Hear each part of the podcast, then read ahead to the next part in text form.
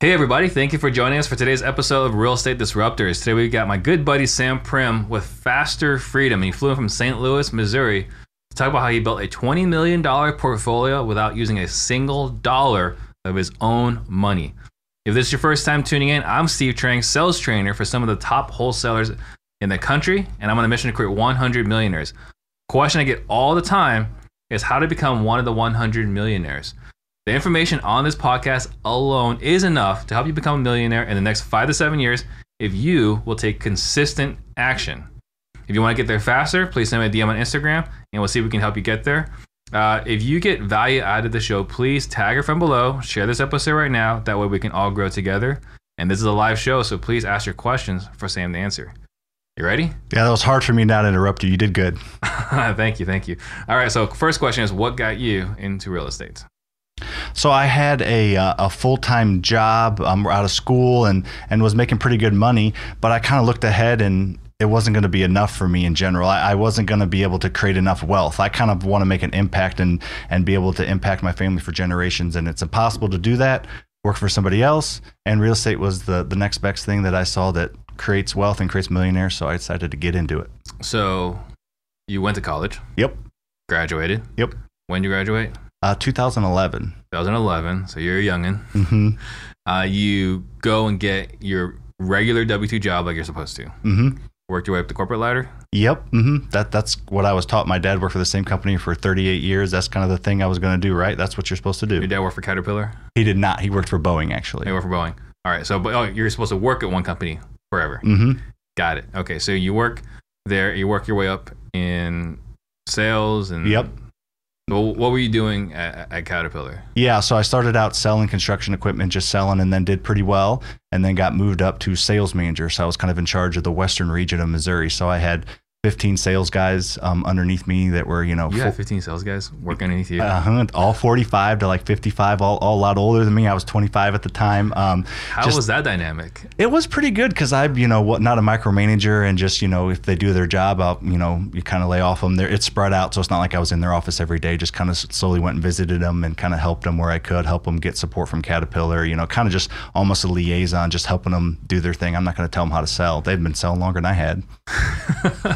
but there must have been something that management saw in you, put a younger person in charge of all these much older folks, people that are old enough to be your dad. Yeah, no, they, yeah, they were. Um, I just had done pretty well in, you know, I had I had the degree that helped. I had a master's degree, and then I was doing pretty well in the sales. You know, I took my territory when I took over was like three or four million, and then I was doing like ten or twelve million a year. So I like you know double, tripled or quadrupled sales, and then you know they could tell by all our systems and everything that I was organized and you know kind of a little bit more organized of a sales guy as opposed to some good sales guys, right? Are all over the place. You know better than I do. And organization. Notes and- are for suckers. yeah, and, and keeping yeah, and exactly. So the fact I kind of did all that, I think they were like, well, he can you know be organized organized enough to to manage them. What was your master's degree in? uh, just MBA with emphasis in marketing. So All right. So you're moving up, you're doing really well.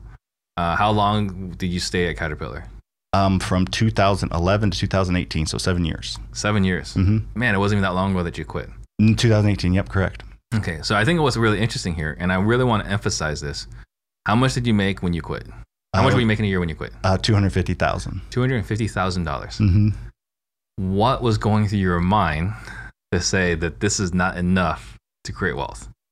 Because I kind of like just did the simple math in my head. You know, I was actually was making a couple hundred thousand at, at a year at 25. So I'll work till I'm 55, retire early. I'll have you know several million in a 401k or an IRA, and then I'll have a good retirement. And then my daughter, I'll she'll get two or three million when I you know move on. But that wasn't like enough for me. I wanted to do more. Like I want to own 100 million. In, I'm gonna own 100 mi- million in real estate in the next Yeah. five years, and I'm going to make five, ten times that. You know, and just keep doubling, doubling, doubling. So I just I don't know what the word is, but I just wanted more. I wanted to create a bigger impact, and even making a lot of money working for a good company like Caterpillar, uh, you know, at a job that you like, just doesn't do it. It just simply doesn't do it. What gave you the confidence that you can do better than 250,000 a year? Stupidity, probably. Um, ignorance, vanity. I don't know. Um, probably just you know I'd been investing in real estate for the past three or four years before that, so I had started already doing it. We, Okay, so you're down that road. yeah, I was already down that road. Me and my business partner Lucas, we had probably 25 rentals, and we had you know done probably 10 wholesales and done you know probably 30 flips so i had experience and knew the possibilities and then that was all on the side so what you know what would happen if i focused an entire day on growing real estate So you had something to not necessarily parlay, but kind of evaluate your decision. Correct. It was kind of strategic at the right time. We had a couple wholesales in escrow. We had, you know, a couple flips getting ready to go. So it was it was kind of the right time to do it and make that leap because that was eventually what I wanted to do. It was sooner than I thought, but it was the right time. I don't I don't suggest people quitting their job and just going full full at it. You know, Yeah, because I'm thinking right now timeline because your daughter is like five, mm-hmm. so you already had you're already married and a child when you quit. Yeah, she was I guess like one and a half or two. Yeah. Yeah, and I just put in a pool, like all this, like it wasn't the most ideal time in my life, but it was the most ideal Yeah. time in my life. So who was in your ear trying to tell you like Sam, what are you thinking? Uh, I mean, a lot of people. I mean, a lot of people, you know, my friends and family knew the job I had, and they were, you know, all of that mindset of, you have an incredible job. Don't screw this up. Your setup that was, I was the vice president. Um, I was who I reported to as sales, and like that was kind of where they were pigeonholing me to go. But just going into that office all day, every day for, you know, eight ten hours a day just wasn't fun for me. I was making the company I think the the profit the company was making was probably seven or eight million, and I was bringing home, you know, a good chunk of it, but wasn't, you know, wasn't wasn't Yeah. that enough. The way I always describe that is kind of like soul sucking. hmm Um, what were your parents saying? Um, they were as supportive as they could be. That was made them very uncomfortable because our, our first private lender was a family friend, and that made them extremely uncomfortable. And just mixing business and family and all that that that wasn't, you know, they were they're extremely supportive parents. But mom's a teacher, dad's an engineer, like the most prototypical like childhood you could have, right? Mhm. Happy, you know, everything. But that just it was definitely veered away from the path that they I think they envisioned for me. They were supportive as they could be. I did hear my mom told me like uh, a year after I, I quit was my dad was he's gonna be living in our basement one of these days. so he he didn't tell me that though. But um, overall, yeah, I mean they were as supportive as they could So be. they, I, they, I could they supported it even though they didn't necessarily have full I, faith. I could tell they weren't very excited about it, but they they were supportive as they could be. Yeah, and the only reason why I want to uh, push on this is because there are a lot of people with jobs, and they're like, you know, when's the right time to quit? Should I quit? I remember when I quit Intel, I had so many people saying like, I wish I was in your position, but I can't quit my job because I have a wife and kids, and that's the reason why I can't do this. hmm Clearly, that was not what was going through your head. No, and and honestly, the the older you know people that worked at you know the the Fabick Caterpillar I worked were like, lucky. I wish I was 20 years younger and did what you did. And it was kind of the people my age or younger that were like, you're an idiot for quitting. But the older people like, you don't want to be doing this for the next 30 years. Like I'm getting ready to retire and yeah, out. yeah, get out. Yeah. So yeah, it, it was definitely risky. I think it, it shocked a lot of people. My my boss cried a little bit when I told him I was quitting. Yeah. Um, so I asked him. I said, "Do you play baseball?" He said, "Not anymore." I said, "Can you hit a curveball? Because I got a curveball for you." And then I told him and started coming out. All right, so um, you already had a track record. So then let's talk about your first real estate deal. Um, so first deal was just uh, a rental property. I didn't know about. We're not. I don't know if we're gonna get details. I didn't know about cash out refinance at the time, so I thought you had to put twenty percent down on every rental. So we borrowed money from a private lender to flip a house, and I was going to take that profit and put twenty percent down on a rental. So I kind of thought you had to flip a house, then a rental, flip a house, then a rental. But during the rehab process, um, learned went to a local meetup and learned about you know the Burr method and eight percent cash out refinances and that property was a perfect rental. So we ended up just keeping it. And then I think we did one that first You year. were 50 50 with Lucas from yep, day one. mhm, yep, 50 50 from day one, still to this day. Yeah. So one property that first year, I think, and then maybe three the next year. So, I mean, 99% of what I've done has really all been last three, four years. So we kind of started out slow, then built momentum and quit at the right Got it. time. How did you find that first deal? Um, it was uh, Lucas's m- mother-in-law was a real estate agent and just REO property. You know, it was a bank-owned property. It was 2015ish, and they were they were out there a little bit. So we just probably looked at 30 properties and finally found one that worked. And you bought it deep enough that you can do the burr. hmm Yep. Mhm. Uh, for those listening, because we talk a lot about wholesale on on this channel, uh, what is a burr? So a burr is basically buying rental properties without putting any of your own money, without having to put 20% down. So you basically back into the 20% down. You buy a discounted house, you rehab it, you get it rented, then you take it to a bank and they'll give you a long-term loan on a certain percentage of the value of the property.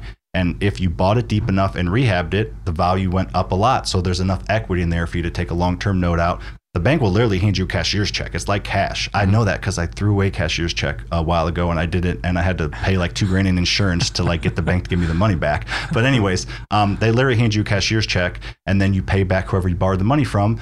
But now you have a mortgage on it, but it's a mortgage at you know three and a half percent over 25 years that is, Yeah. is manageable that the tenant can pay for.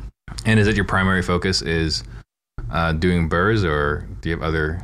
Yeah, I mean the prime, the whole reason I'm even doing the flipping company, the education, all that stuff is to just continue to support my rental portfolio. That is the end goal for Luke's and I. Is you know it was hundred million when we retire. Now it's hundred million in the next five years. So just to grow that rental portfolio and obviously have other streams of income that help support that and support our active income and our So the active life. focus is predominantly build a portfolio. Do we do whatever we got to do to build a portfolio? hmm And you guys are at 20 million today.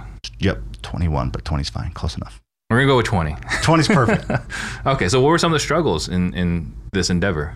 Yeah, I mean, there's been nothing like crazy. I remember a few situations where we lose money on a deal. We lost, you know, when we each had full time jobs. Thankfully, we lost like 30 grand on a couple deals, you know, but we, you know, flipped I think 15 houses in 2016, and couple of them we lost money on. I remember one of our very first deals, we bought a package of three houses, and the bank didn't finance them for enough, so we had to sell one and take equity. So nothing major crazy happened. I think that's part of the benefit of having a partner that you work well with. You can Mm. kind of check each other.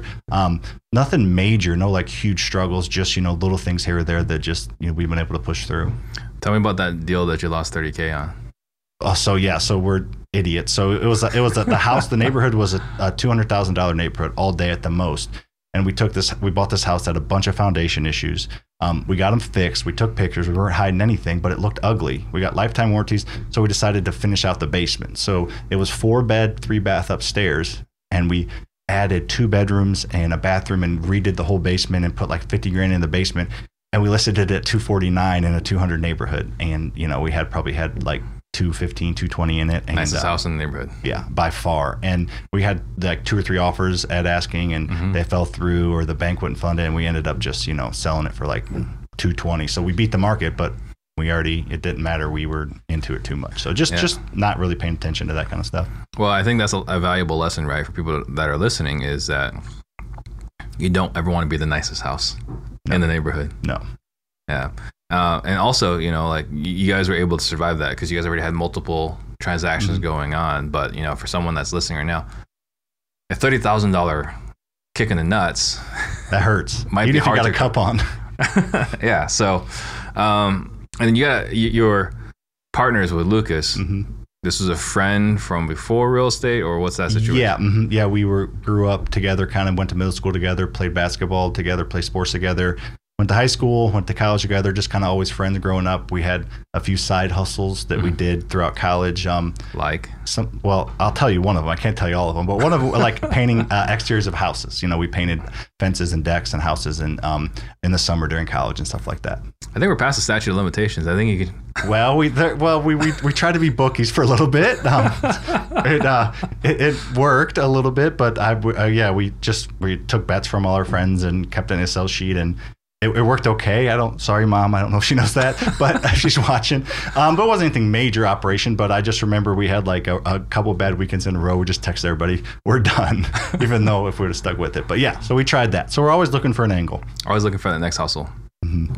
Any major struggles? You know, any point where you felt like crap? What are we doing uh, in your journey on, on, building your portfolio? Yeah, at the beginning, that one I told you about. So we bought three houses. One of them was a great deal, and there was like two stinker houses that were like in, in not very good areas. And we're just like, all right, we got this really good one. And that one worked out pretty well. But those two houses we took to the bank to do that refinance I talked about. And we were like, this was like pretty early on. We were like eight grand short on each. So in order to close, we had to come to the table with sixteen thousand dollars, and we didn't have it. I literally remember texting Lucas like, you know, because I had he had he was an engineer, did pretty well, but he let, he wanted out of his job like tomorrow. He hated his job, and I was had a good job and liked it. And I was like, well, this was fun, real estate thing, but we're gonna, um, you know, this can't be doing this kind of stuff. And he ended up kind of talking me off the ledge. And like I said, we ended up selling one kind of for break even and taking equity out of another property to to make it work. But I just remember being like, you know, Were you still employed at that one at yeah, that time? mhm, oh yeah, yeah, mhm, that was that was early on. So you bought a portfolio of three, and one was amazing, other two not so amazing. Mhm. and that was enough for you like to get discouraged. Well, because I still had kind of people chirping that you, know, what are you doing? You have this great job, like you're doing. You're spending evenings and weekends and all your free time. You know, ten hours Saturday, ten hours Sunday. I didn't have a daughter yet. Um, you know, my wife would come out with me and and do stuff sometimes, but was leaving her at home a lot to do it.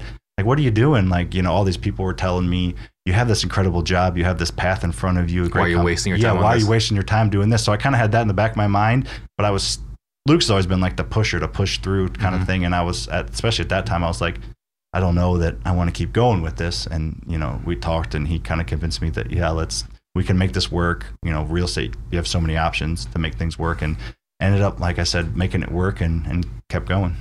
Got it. So has it been an easy path this whole time as far as the burrs? I mean, ex- with the exception of those two situations, right? Like this, you you had this vision of doing a hundred or building a hundred million dollar portfolio.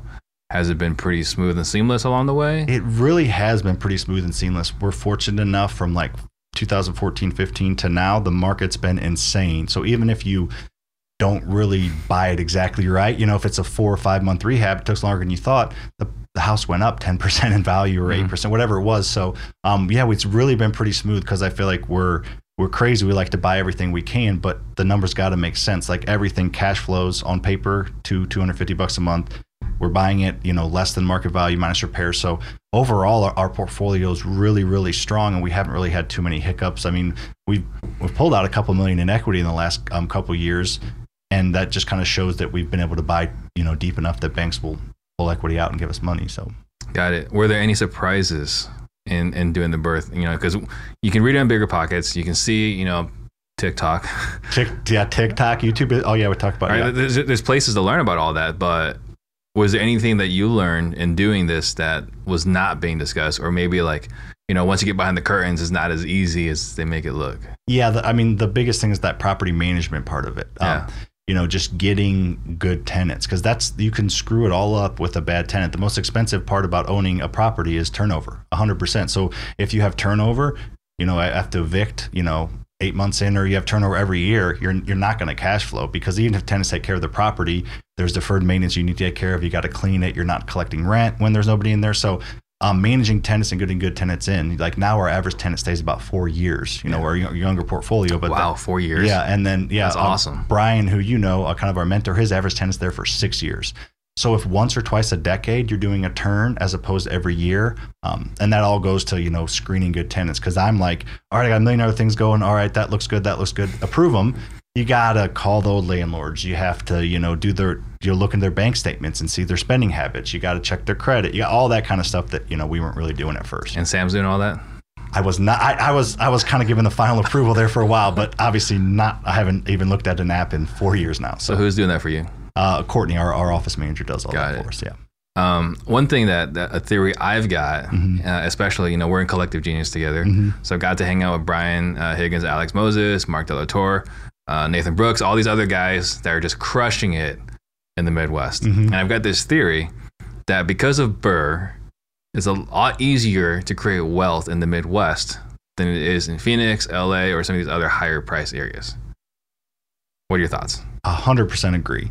It's a lot easier to create wealth in the Midwest. I think it's easier to get rich in Arizona because you're getting forty, fifty thousand dollar wholesales left and right. Not you, just in general. Um, maybe you. Um, but like you know, our, our average wholesale, I feel like we're very, very good companies, more like fifteen Um, so you know, you're not getting rich, as we'll call it, as, as much. You're not making as much active income. But where wealth is created is is long term with owning rental properties. So yeah, I agree, hundred percent. Creating wealth is is very, very. I don't call it easy, but it's a lot more easy in the Midwest because you got just got to ha- you gotta latch on to real estate. Properties go up in value. Tenants pay the mortgage down, and you get cash flow. Like that works out perfect in the Midwest. It, it's a cookie cutter for that. The laws are good. You know, a lot of working class, you know, people in, in Missouri. I think seventy-one percent of people own houses, so rentals are kind of at a premium because there's not as many of them. So yeah, it's a it's a really good market. I hundred percent agree. So, in your opinion, you can get larger chunks of cash wholesaling, flipping in other markets, but in the Midwest, because you can buy properties that you can keep. hmm That's how we're generating wealth. Yep, that to me, yeah, wealth is with rental properties and making a lot of active income is more the flips and wholesales, which you know out here is pretty good. Obviously, it crashes a little a little hard in the Midwest too, right? You're getting a lot bigger waves on the Yeah. coast, and here Midwest is pretty steady. You get occasional dips, but a house goes down 10% in a couple years, that'd be really, really bad. As opposed to out here, it's what every other Tuesday or something. No, not that bad. But the depreciation also helps. yeah, Can you can you explain for those that don't understand the advantages of depreciation? depreciation. Yeah. Yeah. So depreciation basically, you know, is just you're just taking you're writing off a percentage of what the property's worth over time. So it's a beautiful thing with rentals because we make two to three hundred dollars a month per rental property, net net net cash, and we're able to write off two to three hundred dollars a month, um, you know, per property. So basically, you're taking a percentage of what the property's worth, and you're able to write that off every single month and every single year, so that if you're cash flowing a little bit, you're not paying any taxes on the cash flow. So it's a good thing. So you're basically, as far as the IRS is concerned, you're not making money. You're Correct. at zero. But in reality, your cash balances are growing pretty healthily. A hundred percent. Yep. And Yeah. Yep. And it's all. I mean, you're just pushing it off to a future date, but it's still, you know, what what most people do. And there's also that element of a cash out refi, Mm-hmm. Yes. pretty nice. Yeah. if We, you buy a good no deal. Yeah, we. I mean, and you can do your whole portfolio. So we've taken advantage of this this crazy market. Uh, about two months ago, we did a 1.4 million dollar cash out refinance. 1.4 million, tax free or tax deferred, however you look at. Pay zero taxes on our 2021 tax return because the market's gone up in value. Our tenants have paid their mortgage down, so we have millions in equity. Let's take a million and a half of that and pay off houses, which we did, so we can have you know some security there, put some in the bank, and then pay off some lenders. So there's just so much value that goes into owning rental properties over a short or long period of time that uh, it's, in my opinion, the only way to actually create long-term wealth. So you're able to pull out 1.4 million in equity, hmm put it basically in your pockets Mhm. without paying Uncle Sam a dime. Not one dime. Yeah. That's, That's, beautiful. the power of real estate. Yeah, I mean, so eventually down the line, like I said, you'll have to pay taxes on it, or you can 1031 it, or whatever it is. But the whole goal is I'm going to hopefully make more money every single year. So if I'm kind of deferring taxes to if and when I do have to pay them, I'll be making more, so it won't be as big of a hit, kind of thing. So Yeah, and I'm slowly learning. Um, you know, this is a completely side point, but I'm slowly learning. Like the ultra wealthy don't have income, right? They just Yeah. wait for things to appreciate, take out loans.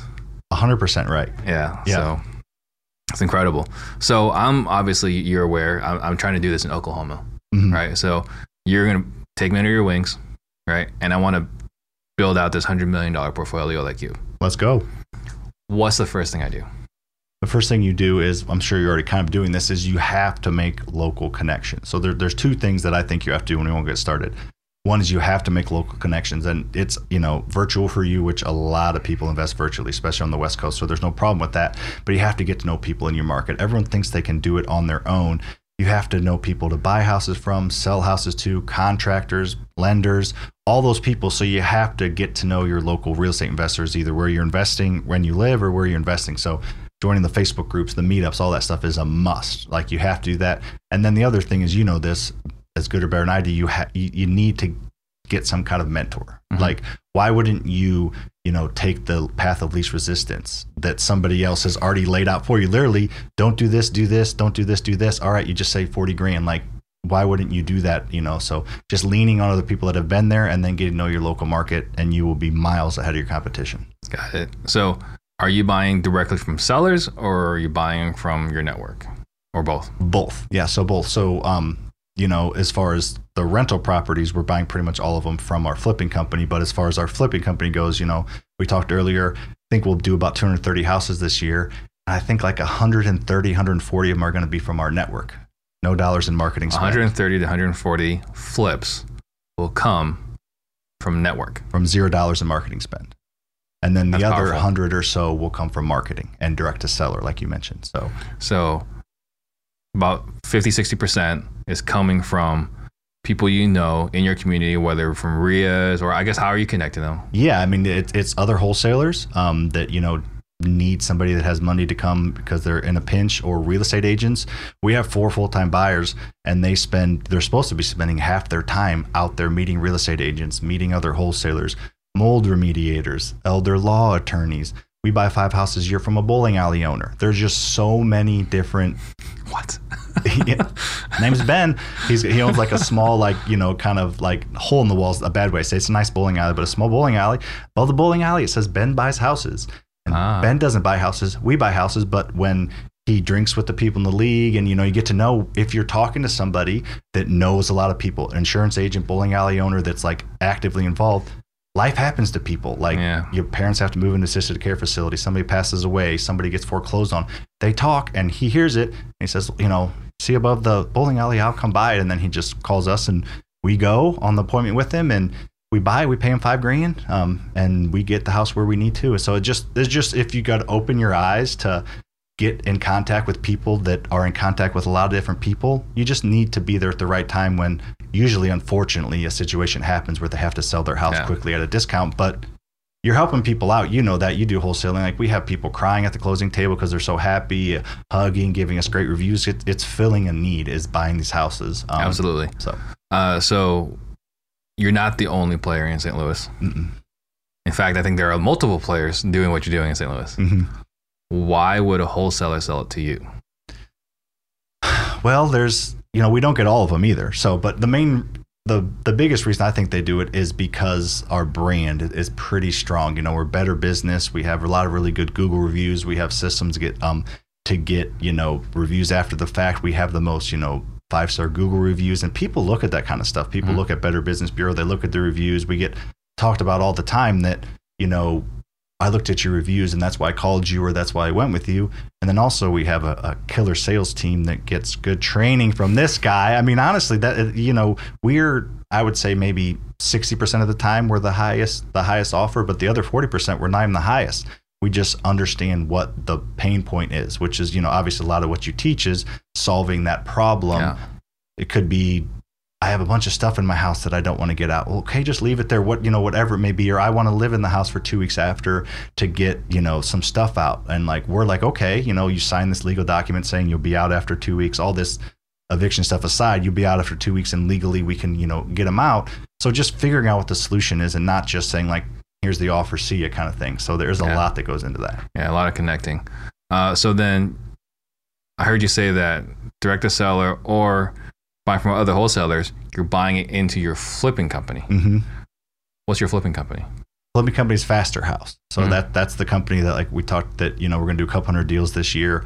Wholesale majority of them, flip the other ones, and every rental that I add, uh, Luke's and I add, we're buying from Faster House. So we're not getting them at, at you know rock bottom prices. We're marking them up to whatever we the reasonable amount is, and then buying them from the company. So it's kind of supporting our active income in that company as well as our long term vision. So your source of deal, regardless of source, goes to the construction company, and the construction gets paid its proper fee. Mm-hmm. Like they're making what they're supposed to make. I mean, if anything, we pay more than the guys. We, I mean, ask. I'm not just saying that. Ask, ask the guys because I don't mind. We're at a position in our company and our business. I don't mind, you know, not burring out exactly if I have to come out of pocket a couple thousand bucks Mhm. on the refinance. I feel like I'm going to make 150, 200,000 on that rental over the next 20 years. Yeah. So I don't mind that as opposed to a lot of people on our team are growing rentals and doing that. And almost everybody on our team is growing rentals. By the way, we have over That's 500, over 500 doors on our team of people growing rental portfolios. So That's we really cool. we want those people to grow their rental portfolios, but they're not always in that position. They need to get all their money back or would like to. So yeah, we we pay we pay very fair prices, Steve. All right, so Just pay because for we're the owners doesn't mean we get a deal. Well, but I think that's something that a lot of people overlook because Mhm. they're like, well, it's my company. I don't have to pay a whole. But then if you don't, then that company's not profitable. Now you're having issues paying wages. So I love that you're paying your company its full rate or more to keep it sustained and not having to worry and having this additional stress. Well, yeah, that company's got like 25 employees, so we really want to definitely. That's the biggest one of the all the companies, so that's Yeah. one we want to support. And then you buy from them um, at full full rate or what's yeah, what it, uh, it's discounted, but it's you know a kind of up to that that max discount. You know that up to that 80 what you percent. can what you can pay. hmm hmm Now you said that there's 500 doors at your company besides you.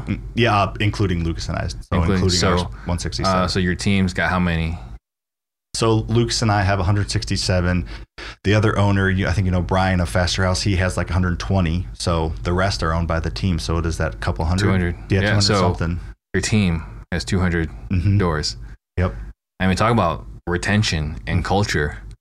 How has that helped you? It's it's incredible. It's all about culture. That's that's the biggest thing about our companies that I feel is our biggest strength is the culture, and that's just the mindset of abundance, which I think we'll talk about later because I know what you're going to ask me later. But anyways, um, that having that mindset of abundance, oh, we're all trying to grow rentals, and a great deal comes across the pipeline, right? Mhm. And we, everybody wants it, but you know, so there could be a few people, you know, that miss out on it or you know get butthurt because they don't get it. But everybody knows there's another deal coming down the line, and it, it really is true that everybody is okay with everybody else growing. So it's a huge advantage that we all have that, and we it's a bonus to the people that walk through the door and that our employees they're get access to all these deals. We we try to sell them in house first, and then sell them out. So you know. Probably 30 40% of the houses don't even see the streets our us or our team buys Wow. them and they uh, pay fair prices and we're kind of almost our own kind of ecosystem there in the building so um and How long have you been doing that? about three years now Okay, so since you've done that, what's the turnover been like? not very i mean i don't think anybody's left on their own that hasn't either been forced out or kind of hey nudged out. So it's been really really good. And we're in fact we're, we're we uh, started a property management company lucas myself and brian managing our rentals. And we're getting ready to start managing our team's rentals. So we're not going to manage for outside people but it's a huge benefit for being a part of our team is we have really really good property management. We'll manage it for you um, if they're going to grow rentals. So they're why wouldn't they buy rentals which is what we want. We got the sources to them we got the funding too. And then we'll manage them after the fact so um, our goal is to have everybody keep growing their rental portfolios I love it, and that's something that we we want to push as well. It's not we're not pushing it as well in Phoenix, but that's something that we're actively working on, going to Oklahoma and so on. The abundance component. Can you talk about that? yeah it's just one of our one of our core values is having that mindset of abundance and it's not just something you talk about it's something we hire by for sure and it's something you unfortunately sometimes have to fire by people that don't have that mindset of abundance because if everybody has it then it's kind of just to like not get too it's not like it's pretty harmonious not hippie environment but kind of like everything's okay there's no pressure there's none of that. Everybody's just all right okay well i'll get the next one kind of thing as opposed to one or two people kind of trying to stab somebody in the back or Or go around and, and do that. That that's pretty apparent when those people are there and that's pretty easy to spot them because it's not like half and half you know half people doing this that so it's pretty pretty easy to spot those people. Got it. And then at some point, you grew a bunch of social media followers. What was? Tell me about that journey. Yeah. Um, so, you know, we have our rentals, we have the flipping company, and then Lucas and I are, um, you know, part owners in both of those. Um, and then we were both running the flipping company. It was kind of, we weren't tapping into our full potential. So it was kind of like a divide and conquer thing. Education's obviously a great space to get into if, if you know what you're talking about. So Lucas ran the flipping company, Faster House, and the farther I get away from that company, the more money they make. So I'm good with that. so we were both running it together. So he's crushing it. You know, they're record breaking months every month and then you know i started growing a social media following just because i just wanted to do education and grow a brand that's all i really knew kind of started to just build the following just posting about what we're doing because there's unfortunately people that have done two bird deals and sell a bird course and there's things like that so you know there's all that stuff out there and i you know we, we, we We're not calling out any names. no, no names. We'll do it after. But there was there was so many people in that space that had done, and I don't feel like I'm very um, braggy or cocky at all. They had done like ten percent what I'd done, and they were selling all these courses and doing all this stuff. So felt like a good space to get into if I was going to be actively investing. And so that's what we kind of did. And not like good as some of the people we talked about earlier, social media. I just post about what I do and try to be authentic, and it, it seems to catch on at times for sure. So social media was kind of a, a means to an end, a strategy. Hundred percent. All right. So um, Eric Brewer and I are going to be ta- uh, presenting in a few weeks, talking about the importance of social media. So how about instead of me doing the presentation, why don't you just tell everyone? Let's do it. You can take. You got the notes in the back to take. I mean, so growing a brand is, is is everything. I didn't realize this until I started to get into it. But you used to have to have a camera and a a, a TV station to grow a brand and become famous. The Kardashians are the perfect first example. They don't do anything except live their daily lives, but they have cameras in front of it. Now they're uber famous. You can do it now though with your phone. So having a brand is never going to be a bad thing. I mean, I'm sp- speaking to the crier with you, but the more eyeballs you have, the more influence you'll have, and therefore the more money you'll make. And it just opens up so many possibilities. I'm sure you get it too. I get three or four different brands a week reaching out for me to do some type of paid advertising on TikTok or Instagram. And just having that following is only going to get more and more important. Directors are hiring actors, they're quoted hiring actors with bigger social media followings over their acting skills because Mm-hmm. just having that brand is so important, and it's just going to get more and more important going forward. So I, I behind that for sure. Yeah, and I think uh, that was kind of what was fascinating. Like The Rock, right? Like he's not to take anything away from him as an actor, but he said, "I want to be the highest paid male actor. How am I going to do this? I'm going to have the most Instagram followers." And he actively just pursued building out his Instagram, and now he's the highest paid male actor. Yeah, I love him, but you're. He's not the most talented actor. I mean, No. he's I think he's pretty talented for the he plays his role well. He's not like he's a horrible actor, but Right. Yeah, you're right, 100%. So it's just growing that brain is, is going to I think it's going to be more and more apparent going forward and more and more important. So why did you start with TikTok? I because I was wanting to grow my YouTube. Um, my YouTube, you know, starting a YouTube channel is really hard at first. Even if you kind of got really cool stuff to talk about, it's just really hard with you know there. It's just such a saturated space. The entire reason I started Instagram was to push people to to um to YouTube. I think I started YouTube in like February, March of 2020, and it was slow going. It was doing okay. So then, come summer, June, July of 2020, I started TikTok, and uh, a little bit easier, not saturated space. You can do a video quickly. You don't need to edit it as much. It's just much easier to do. And uh, yeah, it just kind of started to gain traction and, and kind of really, really start to blow up. And then I started Instagram. So now I'm kind of juggling all three, Yeah. All three of their space. But Um, any tips for someone that's you know they're watching this right now and they're like, well, okay, I need to get a mil- you got 1.2, 1.3. Where are you at now? uh, we're about 2,000 away from 1.2. I just looked, so we're close to be uh, maybe by the, maybe be 1.2 by the time I pick my phone up, but right at that 1.2. Yeah. Yeah, so 1.2. So any uh, recommendations for someone right now that they want to start the TikTok path? What what would you recommend? Do it because it's, it's going to be weird. It's I still don't love it all the time. Nobody believes me. I don't love having a camera in my face all the time, but just do it, and it's going to be weird. It's going to be uncomfortable. Your first ten videos are going to suck. No one's going to watch them. But this um this smart this smart Asian man who doesn't have much of a jumper told me one time that if it sucks, nobody watches it. So who cares, Right. right? So Don't worry about your feelings because no one cares. yeah, no one's no- watching it. and no one's watching it. It's got 100 views, so only 100 people saw that it was not good. The other, you know, all the people didn't see it. So, Yeah. um, just do it, and then you know, tactical things are just you got to get their attention right away. I would do shorter um, videos at first. Like I, some of my bigger ones are 30, 40 seconds, but for my first 50 videos, if I went back, I would make them 20 seconds or less, and just try to get people's attention right away, and then just play with stuff. They're not gonna, not all of them are gonna blow up. Just just do it. And I would, what I did was everybody made fun of me for doing TikTok because they're like, you know, especially back then. Now it's be, definitely become a little more mainstream.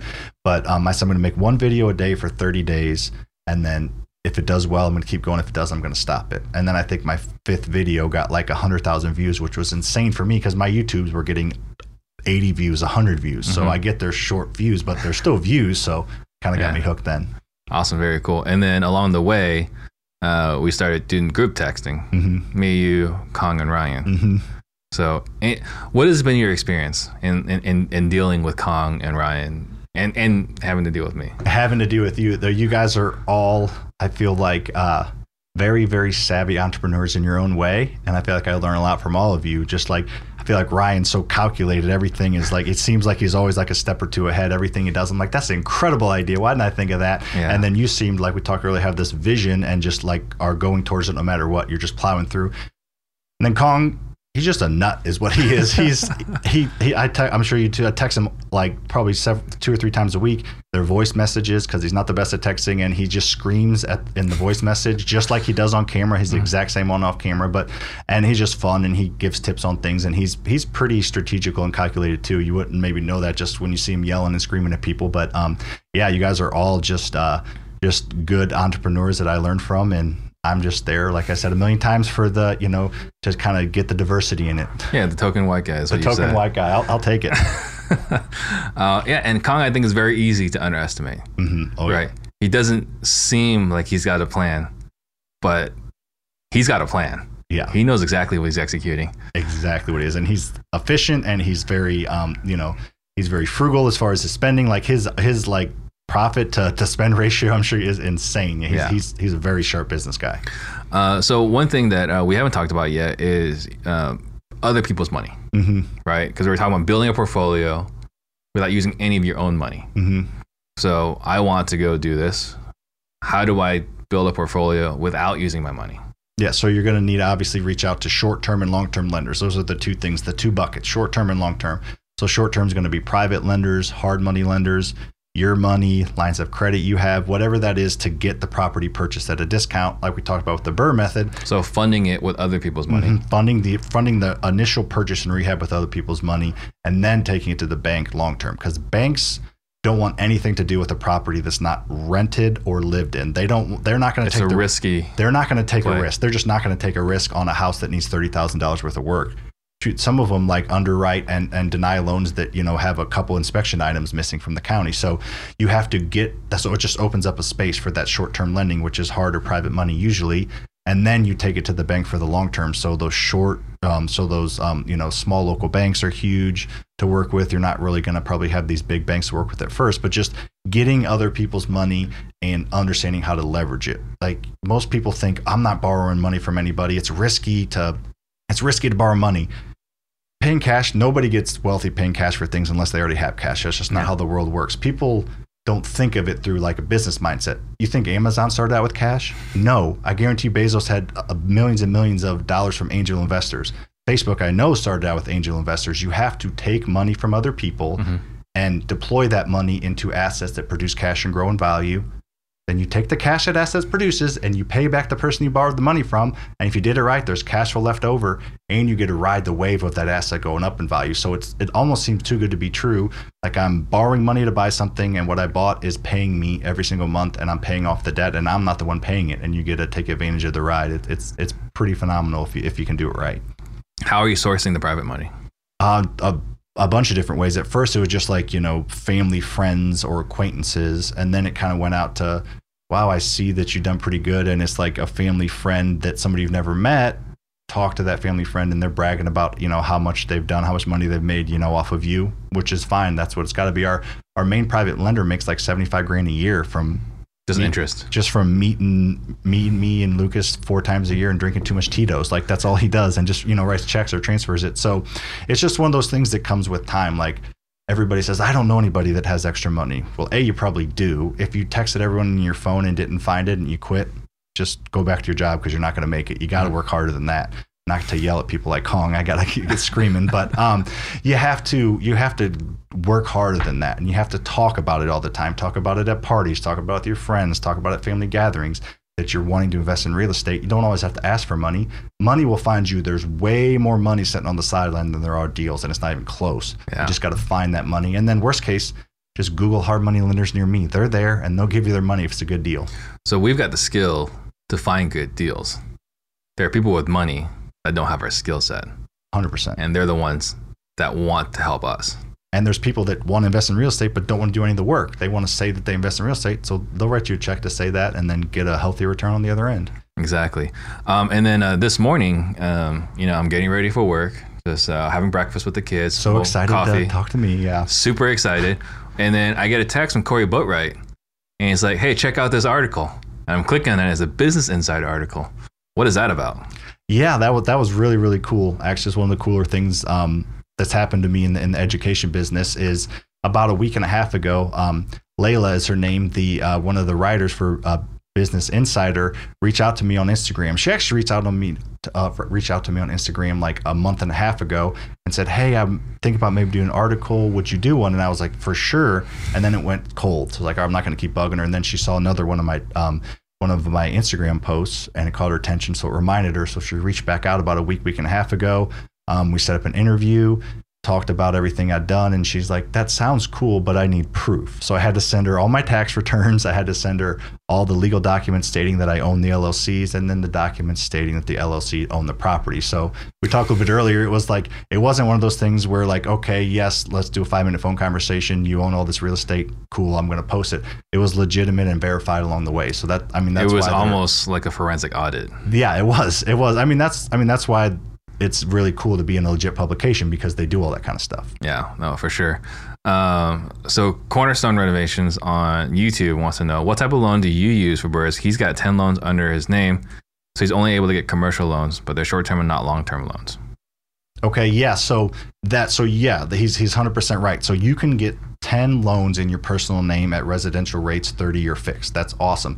But after ten, you have to switch over to commercial loans, which um, commercial loans are usually 20 to 25 year AMs, but they're going to have a, a three Uh, to five let's, year let's explain what AMs are. Um, so commercial loans are, are so when you buy your um, personal house, you're going to get a 30 year fixed amortization, meaning your house is going to be paid off at the end of 30 years. With commercial loans, they don't quite have as good of terms, so your house is going to be paid off after 20 years. So your payment's going to be a little bit more because you're paying it off quicker. You're paying more every month, so it's not quite as good of terms.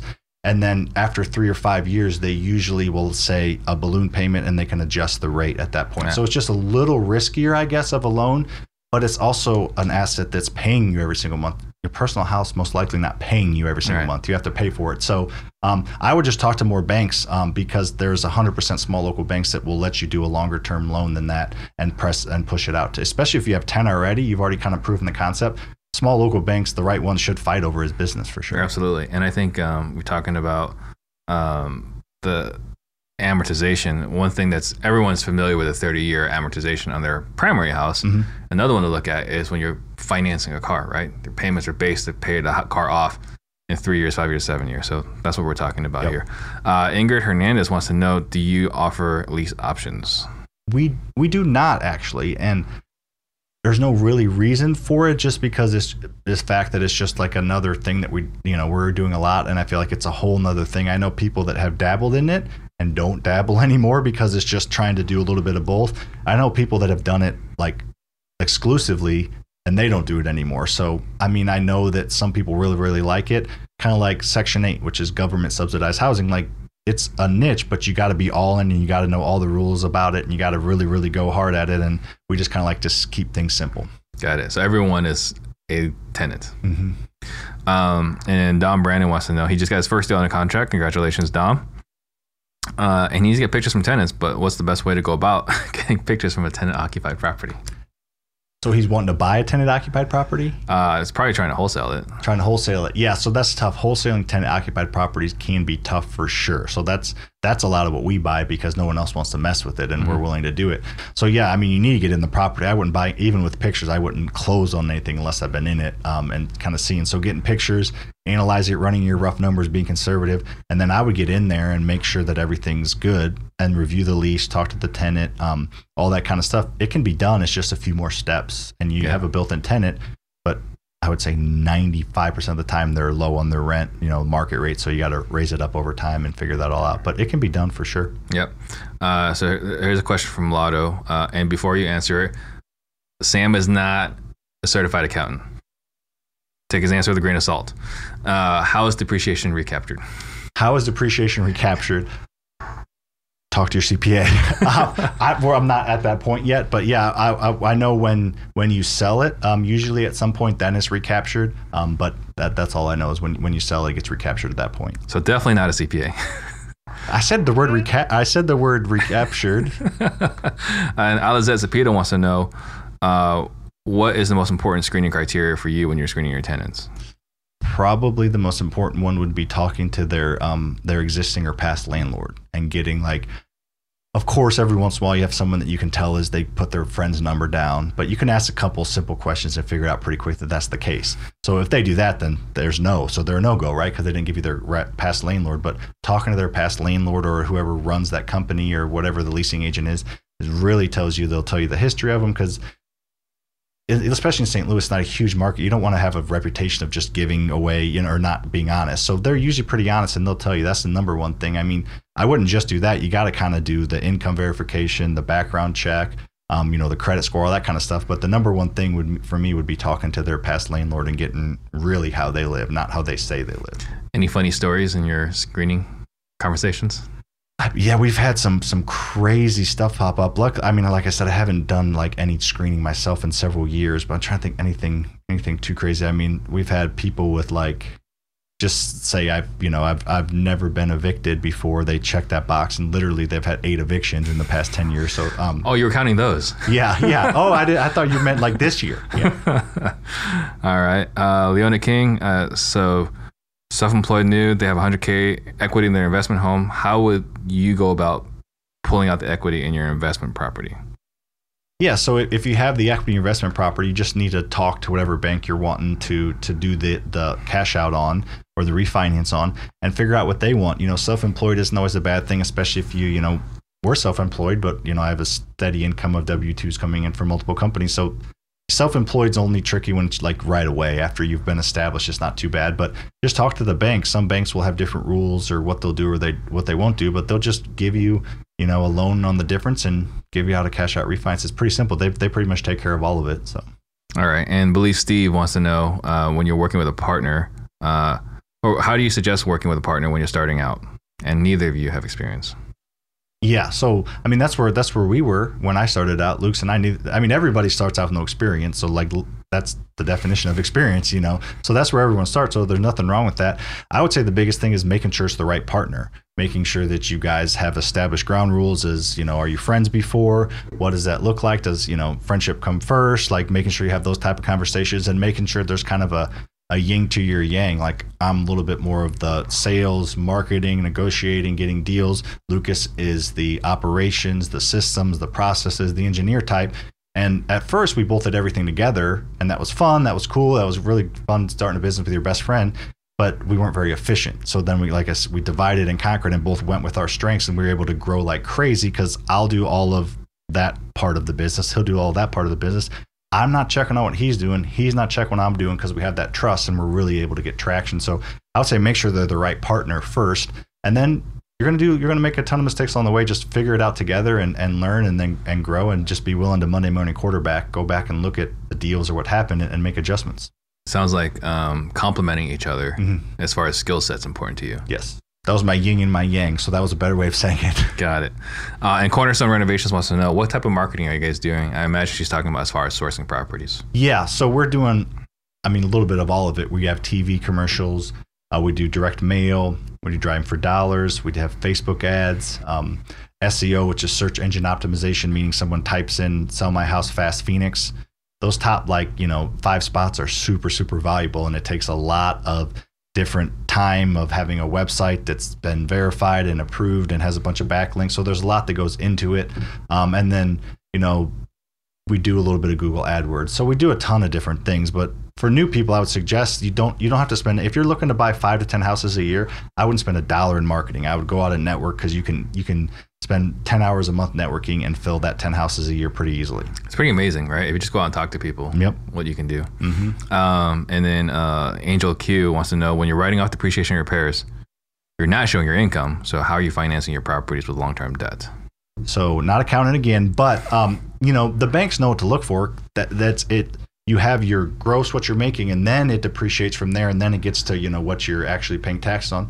They know to look at the top of the line and see how much money you made. They know to look and see how much you made before depreciation. I was just sending talking about that Business Insider article earlier. I sent that over to um, to them and you know explained our you know we have three hundred thirty thousand dollars of depreciation. Just so you know, go to this line, this column, just so you see that, so you know we look at the income amount. It's not super impressive, but add back that three thirty, and that's what the rentals have done um, this year. So it's it's kind of just you know a way to oh you know the, the, they're smart enough to know that you're going to try to not show that much income so you don't pay taxes. Is that similar to stated income loans?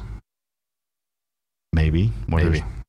Uh, so stated income loans, right? I mean, we had that whole crisis in 2008, right? They made that big movie, The Big Short, whatever. I just watched it the other day. That's a, I understand it now. When I watched it, when, Yeah. it came out, I didn't understand it. Now I understand it. Now it makes sense. Uh, so, you know, stated income was one of the things that caused everyone to get into trouble because you had a W 2 and you could tell the bank this is how much you're really making. Mhm. Stated income was originally designed for people that were self employed.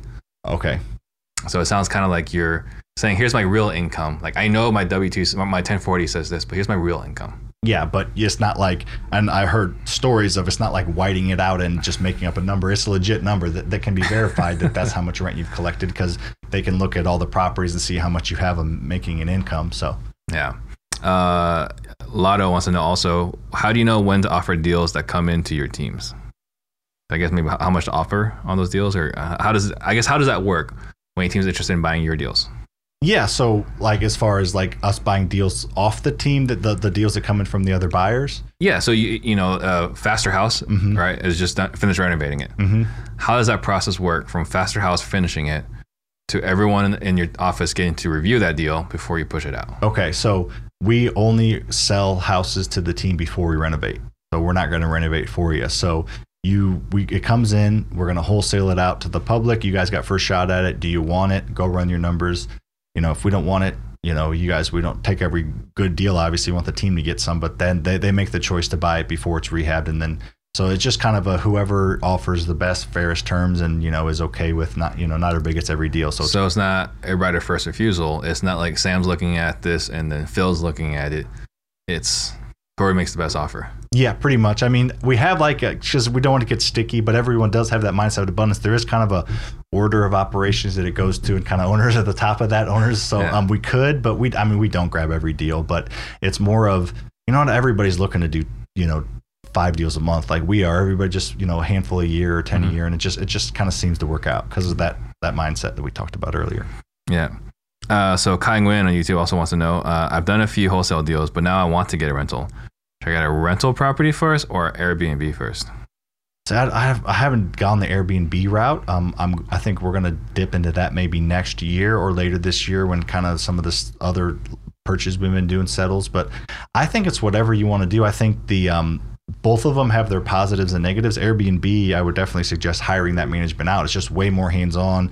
Tenants moving in and out all the time. Very active work. That's not passive income. That, well, unless you're hiring it out, it Unless you're hiring it out, Yeah, yeah. so you get more income with Airbnbs, but it's a lot more work. You have to furnish it. You have to keep it. You know, so I would probably suggest just the long-term rental. But I mean, that's not saying that's the right answer. Just because that's what I know and that's what I feel I'm comfortable with doesn't mean that's something that you have to do. But I love that they're wholesaling want to get into rentals. That's that's exciting. Well, that's the next logical step. So, Mm-hmm. uh, Robert Sturb was asking a question about good modeler of cash flows. Is there a good modeler of cash flows? Do you understand that question?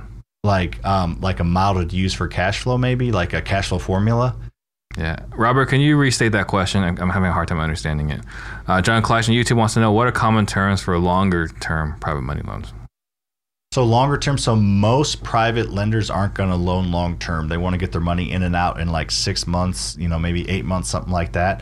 But like longer term private, you know, you can kind of have it however you want. You know, owner financing is an option. It's kind of like having a private lender, but that money that that private lender that is most likely going to want to give you, they're going to want to have back. They're not going to want to give you two hundred thousand dollars and get paid off over the next ten years. I mean, maybe, but I would say a huge majority of private lenders are just going to want to get in and out, and especially at first. So It's a little Long- bit. It's a little bit like active income for them. yeah, yeah, it is. And so that long-term private lending isn't isn't a super common term, and, and I I don't know a ton of them that do it that way. Right. Um, and then the friendly investors wants to know: Does credit score come into play when you're doing your burrs? Oh yeah, hundred percent, hundred percent. So you don't have to have like an 800 credit score. I usually tell people mid 600s is, is probably good enough. So if you have a credit score below that, your options are you know wholesale and and you know fix and flip and you know pay a company to raise your credit score essentially or partner with someone with a good credit score. A lot of people do that. A lot of people with credit score is you know the high 500s they're going to partner with somebody. I'll find the deals. I'll source. I'll do everything. You know you kind of bring your money and your brain to the table and, and we'll partner on the rent we'll split everything 50-50 a year or two down the line your credit scores up and you guys can separate your partnership and have 10 rentals together or you can continue to grow together if it worked out so if you really need rentals right now don't have that credit score you're probably going to have to partner with somebody Yeah.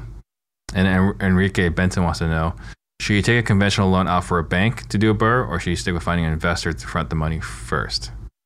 Yeah, so you, you can't take a conventional loan out with the bank to do the burr. So at the beginning, they're gonna you're gonna have to use an investor's money at first. Banks won't don't want anything to do with properties that need work. Even like the riskier banks that you know will take on deals that they're not gonna want to lend you hundred thousand dollars on a house, you know, that needs fifty thousand dollars worth of work. They're gonna lend you what it's you know a percentage of what it's worth after it's fixed up and rented. They want to see income coming in. They want to know that their money's gonna get their bank's gonna note's gonna get paid. Right. Um, and then you've got, you know, several, a couple hundred properties. Kai wants to know: Are you keeping it in different LLCs? One LLC. What is your structure? Yeah, so I think the structure is one of those things where there's I don't know if that there's a right or wrong answer. We just kind of do what other people I know have done and, and what our CPA is comfortable with. So about every 40 to 50 houses, we start an LLC. So WAP Properties owns um, like 55 houses. And then WAP Assets owns like 35 houses. And then we just started another LLC. So every 30 to 50 houses, we're starting an LLC, and then every big deal owns its own LLC. So all of our apartment complexes each has its own LLC in our storage facility. So like if it's a big enough deal, we'll start an LLC just for that deal, and then every 30 to 50 houses we'll start a new LLC. Just kind of keeps the books a little bit separate. Just doesn't have we're not going to start an LLC for every property. Some people do. I think technically that's the the safest way to do it is to have every single property have its own LLC and own bank account, but that's that's not worth it in my opinion. It's a logistical nightmare. Yeah. Did you name your LLC after a rap song?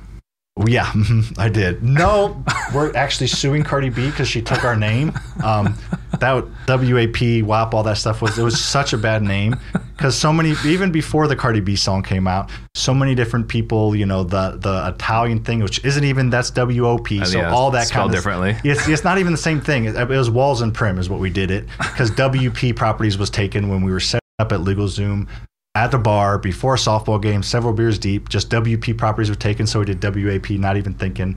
That was like 2014. So the song came out six years later, so it was not linked. Have But you sent her a trademark or yeah, we, cease and we- desist? yeah, cease and desist. We're we're Midwest Property Group now. We changed our name. Midwest Property Group is what our tenant knows us as, not WAP anymore. Uh, Gary Mejia wants to know how much money are you putting down for private loans? Um, none, none. I mean, that's how most private loans work. I get that a lot. Like a hard money lender, private money lender will want me to have skin in the game.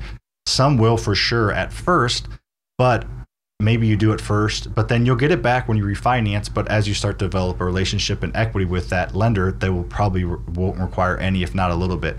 I don't really know any private lenders that do. A lot of hard money lenders will ask for 10% Absolutely. down. But if it's a screaming deal and they feel like you've wholesaled and you're comfortable, if you got it under contract for 150 and it needs 30 grand and it's worth 300, they probably are going to finance all of it because they're, you know, it's, a lot of it's going to focus on the quality of the deal for hard money lenders. Private money lenders, most of them don't really even understand the deal, so they're just going to trust you. But hard money lenders will probably want some skin in the game. But if it's a screaming deal, they might bend the rules because they want to lend. That's the yeah, that's, that was a deal we had just very recently. So uh, we bought a deal. The property was worth like 300 or something. We bought it for 50,000 and they didn't ask for any down payment. They're Yeah. very, they're very generous. yeah, they're like, okay, yeah, yeah, exactly. Uh, Williams Cass wants to know: Do you recommend getting a HELOC for a personal, free and clear home to buy investment properties? Yes, I would say so. I get that a lot. HELOC or cash out. It really kind of depends on if you can actively use that money. I'm um, getting a um, a cash out refinance, you're going to you know have a little less interest. So if you if you got uh, places to put that money, a refinance is great. If you don't, HELOC's the next best thing because you're not paying any interest when you're when you're not using it. Interest rates usually a little bit higher, but I think having a HELOC on a paid off house is incredible. You can use some of that to put down if a lender wants 10% down, or you can finance the rehab with that, um, and then you know get it back when you refinance. Um, and then Justin on YouTube wants to know: Can you explain the process and paperwork when you're using private money? Yeah, so there there's kind of four main things you're going to want with a private money lender, and I would suggest um, using these the private lender because they're going to be this is a comfort level to them and it protects both of you. So the first one that we always do is you personally guarantee it, even though it's an LLC, you're personally guaranteeing that's your skin in the game right there. Even if you know this property fails, I'm still going to personally make sure that the money gets to you. They're going to get listed as additional insured. So if the property burns down, they the check goes out to you and them and then they're going to have a the, the other biggest one is they're going to be you know they can either have a mortgage lien or be listed on the deed as part owner. So that's kind of the paperwork to really really secure them and make them feel comfortable. The other one is you can kind of do like a promissory note with your llc so those are kind of the four main main terms. And and there's a million of those out there. Google personal guarantees probably have a lawyer review it. But like that all that stuff's paperwork's pretty simple um, the additional insured thing, you just tell the insurance agent to put them and this address on as additional. Yeah, I haven't heard that before, easy. so that's really good. Mhm.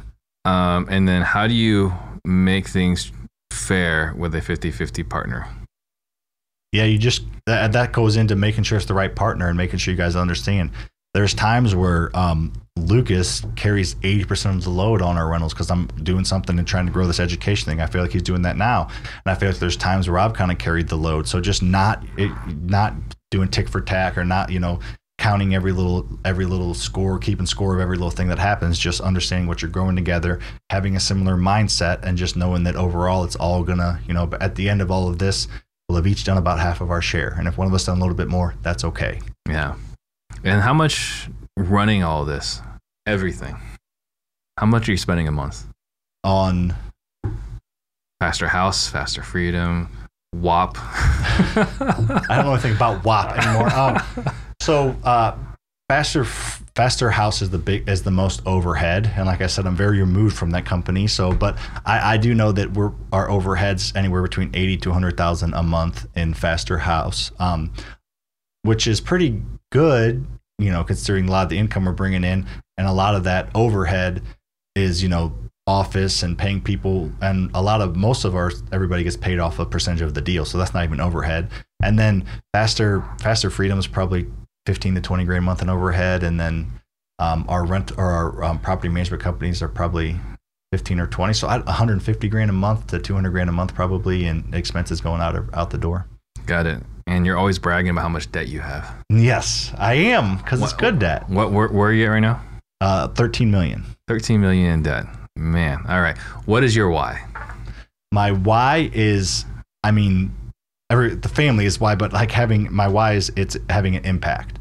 I'm wanting. That's why working for somebody else, I wasn't able to create enough impact. Having impact on my family first and foremost for sure, but having an impact like on the world and having an impact on my daughter Maisie's great great grandkids, like being able to impact my family for 200 years, 100 years, whatever it is, people talking about, you know, kind of what I've been able to build, not just the money that I'm going to be able to hand down, but the the that he went for it, that he did it, that he was successful, like maybe motivating them to go after their dreams and not just be a cog in the wheel.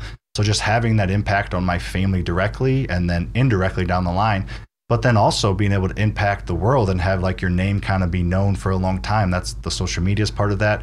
We just started a 5013C. We're like you know with collective genius we're raising a lot of money but we're going to raise over 100 grand in our first year as a 513c that's pretty good. Um, that's awesome. so being able to impact the world that way and just be able to, to help more people. So just impact i guess is, is the one word to not give the generic my family. They are but to kind of give you a little more context than just my family. And what are you struggling with the most right now? Probably um uh, not probably uh, struggling the most with right now in general is is you know monetizing the education. But to get deeper than that is uh, me personally is just being um, being present is very very difficult for me and just taking in what's going on right now and and being present when I'm doing things and you know not always looking ahead and not always looking for more is, is hard for me to just kind of appreciate what's going on. Stopping to smell the roses is very difficult for me. What are you doing to fix it um, I just I just started a or I just joined a, a weekly mastermind um, that's about like growing healthy, happy, um, healthy, happy lives. My wife's actually in it. She doesn't do any of that kind of stuff ever. So every Wednesday at eleven now we're on a joint call with other people talking about um, our lives and our businesses and our family. So trying to kind of help be present with that and then just talking with her about it. So I'm taking action on it and journaling. I, I journaled on um, Friday night, like supposed to journal every day in my backpack haven't opened up since then. So i got to you're supposed to journal every day but i started i just got to get back to it but it's um, close you're close. yeah I'm you're, you're almost there. Taking baby steps right? Yeah. we're going in the right direction. Uh, so robert uh, actually posted in the facebook uh, video is um, the modeler is basically the amortization schedule as well as um, you know determining i guess what the return on investment and so on. So yeah we, we've, we've created our own um, and it's it's a really really robust calculator that you take um, it's a rehab calculator. You put all the rehab in it, calculates your entire rehab, including your holding costs, your owning costs, your utilities, all that. And then it pushes it to the max allowable offer formula, and then that pushes the cash flow. So we, we have a, a huge, robust calculator that's like six tabs wide that we that we use to do it. That you get if you do the mentorship. That's that's not a giveaway. I give away a lot for free, not that one. Yeah. And what is your superpower? Um, probably I would say having a competitive mindset of abundance because I feel like a lot of people are competitive and they want to step on your throat and I win, you lose. That's the only way this works. You know, never, you know, never split the difference kind of a mindset. Mm-hmm.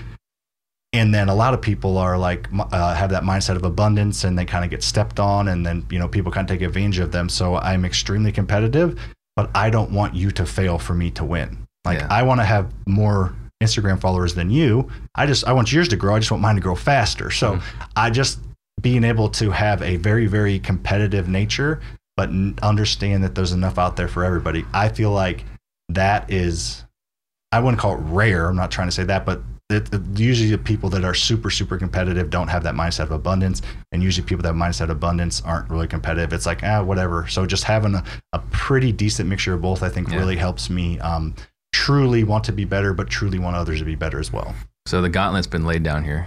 You and I are having a competition okay to figure out who's more abundant. okay So let this be the record. Uh, what's the greatest lesson you've learned? the greatest lesson I've learned, I don't know if that was on the sheet before, but um, no, I'm kidding. The greatest lesson I've learned um, is probably that the more, and it, and it's true, it sounds corny, but the literally the more that you give, the more you get. It sounds completely counterintuitive. The more information I give for free. Like I could charge you for this, but the more I give it out for free, the more willing I am to just give away calculators, give away information, respond to everybody on Instagram for free and answer questions that people charge a lot of money. The more I do that, the more you start to make money, the more doors open, the more you know, the more avenues to create revenue just seem to come around. So it, it sounds a little woo woo and a little bit corny, but it's true. The more you give, the more you get. If you try to hold all your information right here, you're just not going to reach your full potential. Yeah, and I think that's a, a- great lesson. Uh, we actually had Sean Terry out here on the show. I want to say like two years ago now, but that was he had that same thing. He's like, "Wow, if I have a podcast and I just talk about what's working for me, life just gets better and better and better." And he actually challenged me on that show. I was like, "Has that been the same for you too?" It's like, actually, yeah, it has been. So Yep. that's that's that's a wonderful lesson. Again, that goes back to the abundance. Yep. But I'm still more abundant than you. We'll Uh, see about that. I'm, I'm competitive that I'm more abundant than you. All right, how much money? Let's write a check. check. I'm kidding. Last time. Uh, so, last question: Is there a book that you've gifted more than any other? book that I've gifted more than any year? Probably not. I kind of have my my main three that I really like to to push people. At least the main two, each you know, obviously the Rich Dad Poor Dad and the um, Think and Grow Rich are kind of the, the big ones that I really like to push people to. Um, I really like The Secret. I'm sure you, you're aware of that one. And then Eat That Frog is one that I really really like. Yeah. Mhm. Was that before you left Caterpillar or when you were at Caterpillar? Um, as far as all those books, The Eat That Frog. Eat That Frog was you know that book, right? Yeah, Brian Tracy. Oh yeah, okay, yeah. Eat That Frog was probably right around when I was quitting. Probably it's been three, four years. I need Yeah. to reread it. So probably right around when I was quitting. I really I don't know why I like that book so much, but I do. It's a powerful lesson, and a lot of people need to be aware of it. Right? Mhm. It's like if you just do the most difficult thing first, then life just gets a lot easier. Yeah, I've First how, thing in the morning. How many people do that? You push off the most difficult thing to the end of the day, and then I'll get to it when I get to it. you either it. don't do it, or when you do it, you just rush through it half-ass it. But if you do it at the beginning of the day, a the most important thing's done, and b it's a high. You're on door like the rest of the day is kind of downhill. So Yeah, absolutely. Uh, so I want you to think about what you want to leave the listeners with. Mm-hmm. Uh, while, while I make a few quick announcements, uh, guys, if you got value today, please like, subscribe, share, comment. It helps us, helps us reach more people. We can continue to make more impacts. And we do have our all-day sales training. It's three weeks from now. Uh, if you're interested, go to disruptors.com/slash sales training. Uh, Thoughts Yep. on our sales training? Yeah, sales training. Yep. We have, like I said, we have four full time acquisition guys and three part time acquisition guys, and they're on Steve's training every single week. And that's one of the reasons we buy more houses and we buy houses deeper is because we have an understanding of the sales process, and our crazy, crazy sales guys understand it. That's awesome. Um, and then next week, tune in. We got Fernando Angelucci. He's coming in to talk about self storage. I think he's our first self storage guy. So I'm actually uh, really excited to learn about that because you can make money with a rental and depreciate without dealing with human beings. Yes. Yes. All right. So, what are some last thoughts you want to leave the listeners with? Um, the biggest one is is don't be afraid of debt. Debt is the only way that I know to realistically realistically make your impact and create financial freedom.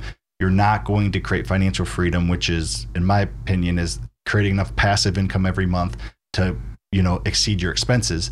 You're not going to do that if you're actively work for somebody else. That's the difference in active and passive. Just don't be afraid of debt unless you're inheriting millions of dollars or your last name's the name of somebody that owns a company, you're not going to create financial freedom and generational wealth unless you go into debt. So don't be scared of debt. Don't do it in a dumb way.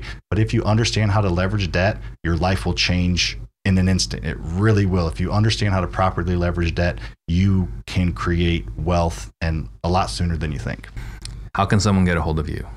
Um, just TikTok, YouTube, and Instagram. Same faster freedom, same same handle. I'm much more active on the Instagram Messenger, but I would appreciate a follow on all three. They all three kind of fit different niches as far as what type of content I can produce because of the platform, and I feel like they're all very, very valuable and and uh, entertaining and educational. And what I can say is, I, I think of all the people that I work with, you know, are, am connected with, you are giving away the most free game on TikTok of anyone. Mm-hmm. So for sure, For sure, follow you on TikTok. it's got the most followers. Yeah, it's that mindset of just putting it out there. Yeah. So.